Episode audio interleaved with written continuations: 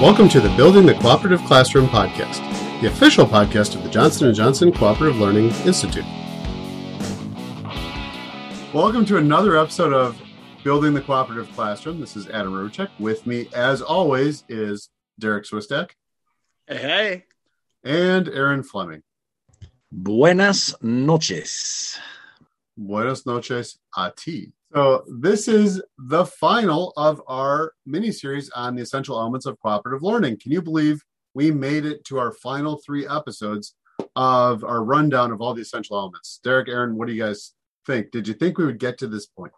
No, long before now, I figured it was over. It was uh, this was going to be a pipe dream here. I was always riding the cooperative train. I I knew it would make it down the track.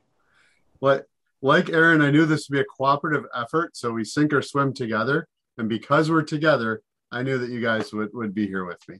So, like I said, this is our fifth essential element. We've worked through positive interdependence, individual accountability, group processing, social skills, and now we are at face to face interaction. So, as always, we start our mini series with a little discussion of the theory and research behind um, behind the element and so today we'll talk a little bit about face to face interaction. Um, I pulled an article, 2008, by Shoval at a university in Israel. Face to face interaction is a little tricky because it, I don't think it's been studied outright as an individual topic within cooperative learning. But this study is called Using Mindful Movement in Cooperative Learning While Learning About Angles. So it had that math bend, which I thought Derrick would Derrick would uh, uh, definitely appreciate.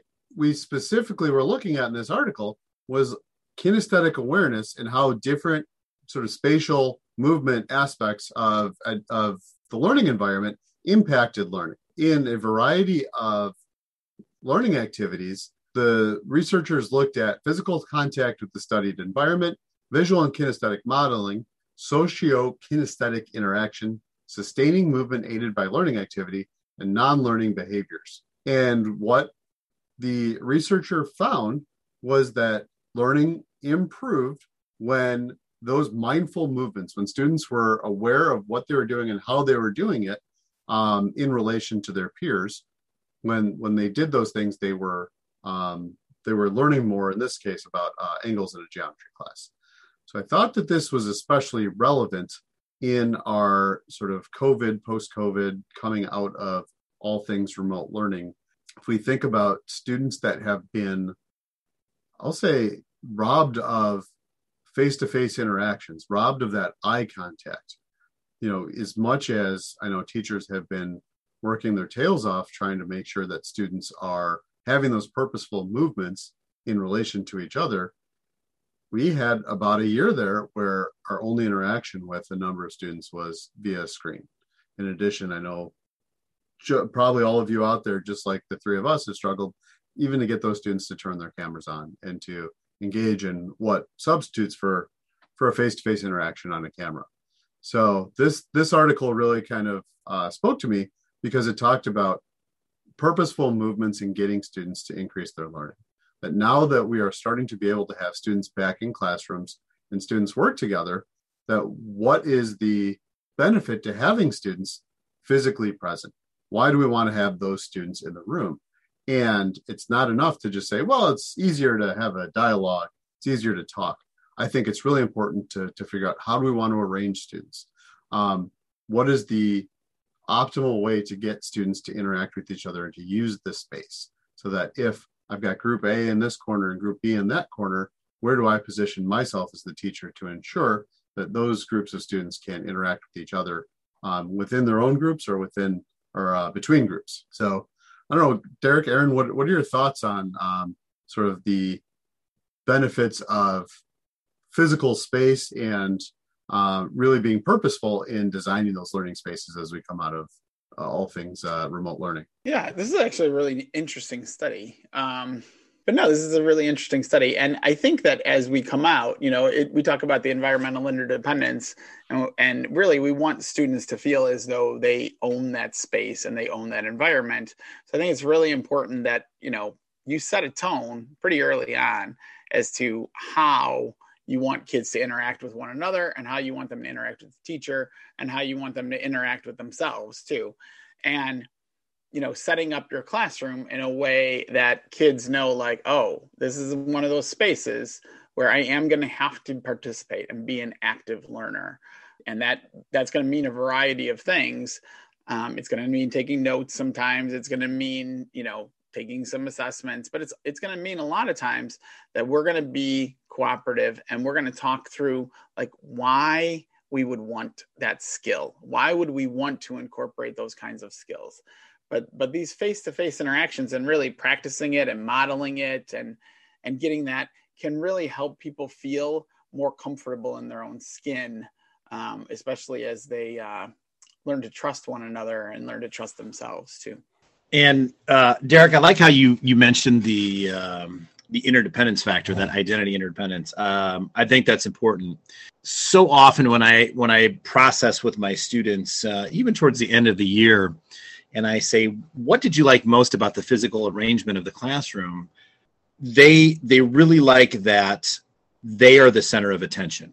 They like that they're not they, they don't feel as robotic in the rows the rows aren't pointing at you know there are no rows pointing at a board that's the the center of attention or a screen that's the center of attention. They know right from the first day when they walk in when those desks are grouped into either pairs or uh, pods of three they are the focal point. Their conversations and their interactions that face-to-face interaction. And you know to to to your point adam we are going to really need to spend some time in the fall of 2021 to really reteach of course you know all these you know all the social skills i think that quite frankly have eroded a little bit over the past uh, year plus. But this knee to knee eye to eye face to face interaction will be so important you know for us in our assessment of learning but for for students their assessment of how you know their groups are doing and uh, putting the focus back on those interactions. And as, and as a as a, an educator, as a teacher, right? Like for me, it's always been about. So if you've ever been in Aaron's room, and probably many of you haven't, um, it's very much. He's got some tables and some desks that he they can move around quite a bit. He's got a couch in there. There's a lot of there's a lot of different environments, and it's a very quick setup. Um, I'm a science teacher. We've got a lab space, and that's non-movable. And then I, uh, 12 years ago, I don't know, 14 years ago, we got some circle tables in there and we've got some chairs around a circle table. And it's like a, it's like a little Starbucks kind of atmosphere. Um, as you come in, there's some tables and you're sitting across from somebody and they're groups of three and, and those tables don't really move. And, you know, it, from a selfish point of view, it really forces me to not be the center of attention, even though there is very clearly a board, there is very clearly lab benches, there are very clear spaces. Um, you know, whenever I share a room with somebody, they always are like, sometimes, sometimes people struggle a little bit with that. They're like, oh, it's really hard to get them to focus and and to not talk. And I'm like, yeah, it, that yeah, we want them to talk. like for me, that's that's always what I want them to do is to engage and to speak and and to, to work together on, on a whiteboard or on you know on a project together and to have those possibilities um, to interact. And part of that too i think to remember is that in the interactions sometimes are not going to be perfect interactions. And that's an opportunity for some conversation as well. Um, the more that we practice that the more that when they're outside of the classroom they're going to engage in some really tough dialogues with one another and they're going to know when it's an appropriate time to trust and when it's appropriate time not to trust their um, partners as well. So i think those are all really good skills that we can leave kids with. And, and i think it's especially powerful because you talked about you know the classroom being a little bit noisy. Um, you've got students facing each other that students are the, the focal point of the classroom. So it's especially important to remember the research does tell us that students learn better in this environment the the old notions of students sitting in rows and, and quiet students are happy students you know quiet students mean you have a well managed classroom hopefully those are out the window but i know that that that persists in pockets and the more that we can get the word out and show that it's not just because it feels more natural and the students are happier but the research and the evidence shows that students are going to learn more. They're going to be more confident in their skills. They're going to be more confident in um, being able to demonstrate those skills, whether it's through a written test or in some sort of oral presentation or or, uh, or project.